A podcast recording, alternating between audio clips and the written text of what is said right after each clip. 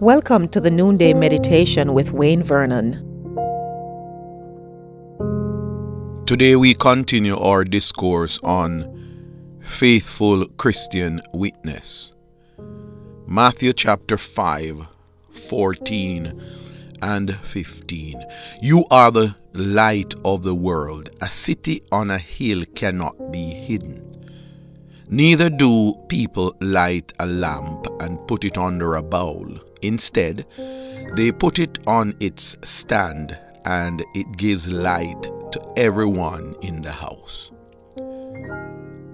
In the same way, let your light shine before men, that they may see your good deeds and praise your Father in heaven. We are the light of the world. In the Beatitudes, our Lord urged the countercultural posture of the redemptive people.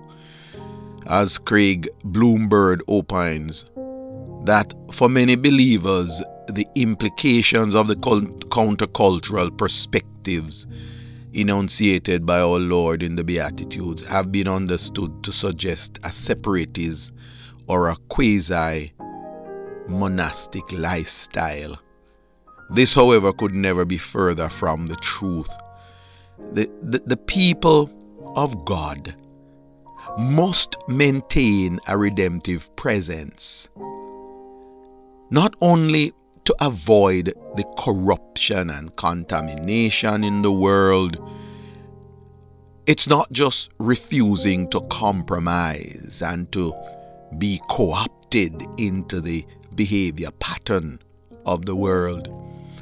The followers of Jesus Christ are also expected not just to be on the defensive, but to be on the offensive. And this is borne out in a second analogy employed by our Lord here in Matthew chapter five. As the followers of Jesus Christ, we are the light of the world. And this metaphor is rather powerful on several levels. You see, loved ones, because our homes and our surroundings are so well lit in most places today, we often miss the value of a single light, a lamp. But in those places uh, that are similar to our, our Lord's context, uh, they are able to relate to, to our Lord's analogy in a better way than many of us can, because for them it becomes really relevant. With no electric lights or street lights or brilliant lights beaming from from their neighbor's home, just a single lamp that has to be attended to with great care. People who have this situation, who live in these contexts, understand this parable more than anyone else. The implications for the followers of Jesus Christ being the light of the world, you know, they're just amazing. You see, the text speaks to the darkness in which those who are unbelievers are held captive by the devil.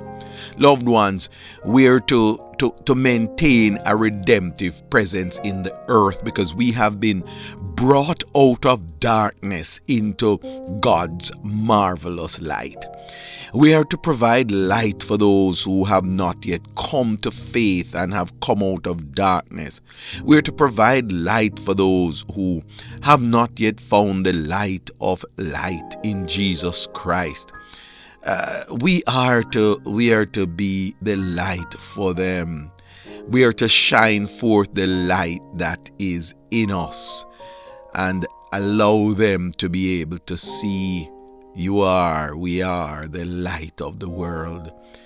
Let us illuminate our world today with the light that comes from the gospel of Jesus Christ.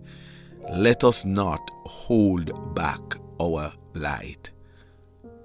You see, the world is dependent on our light, and you and I, we need to shine forth our light today so that people may see the light of life. Should you need further instructions in these matters, please feel free to text the number six four seven, six nine six, zero four two two. Should you desire to surrender your life to the Lord Jesus Christ, please text the word salvation to this number as well. Someone is standing by to support you right now. If you have not yet secured your copy of my book, Six Practices of Effective Leadership, today is your day to pick up your copy on Amazon. The link is provided for you in the description below. And again, if you live in Jamaica, you can give the a call to the Montego Bay, Waltham Park, Sterling Castle, New Testament Church of God, any one of these, or to the bookshop of the New Testament Church of God in Jamaica, located in Rodenspen, Old Harbor. They carry the title, so you could call them and make arrangements to get your copy.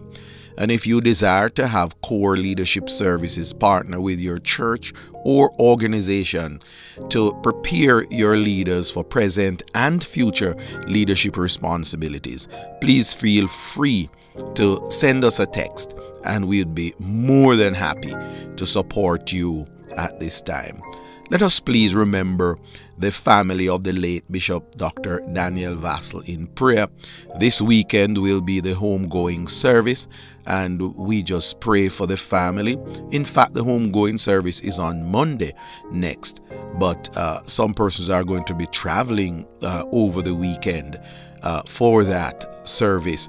We just pray for the family that God will minister to them and bring them the comfort.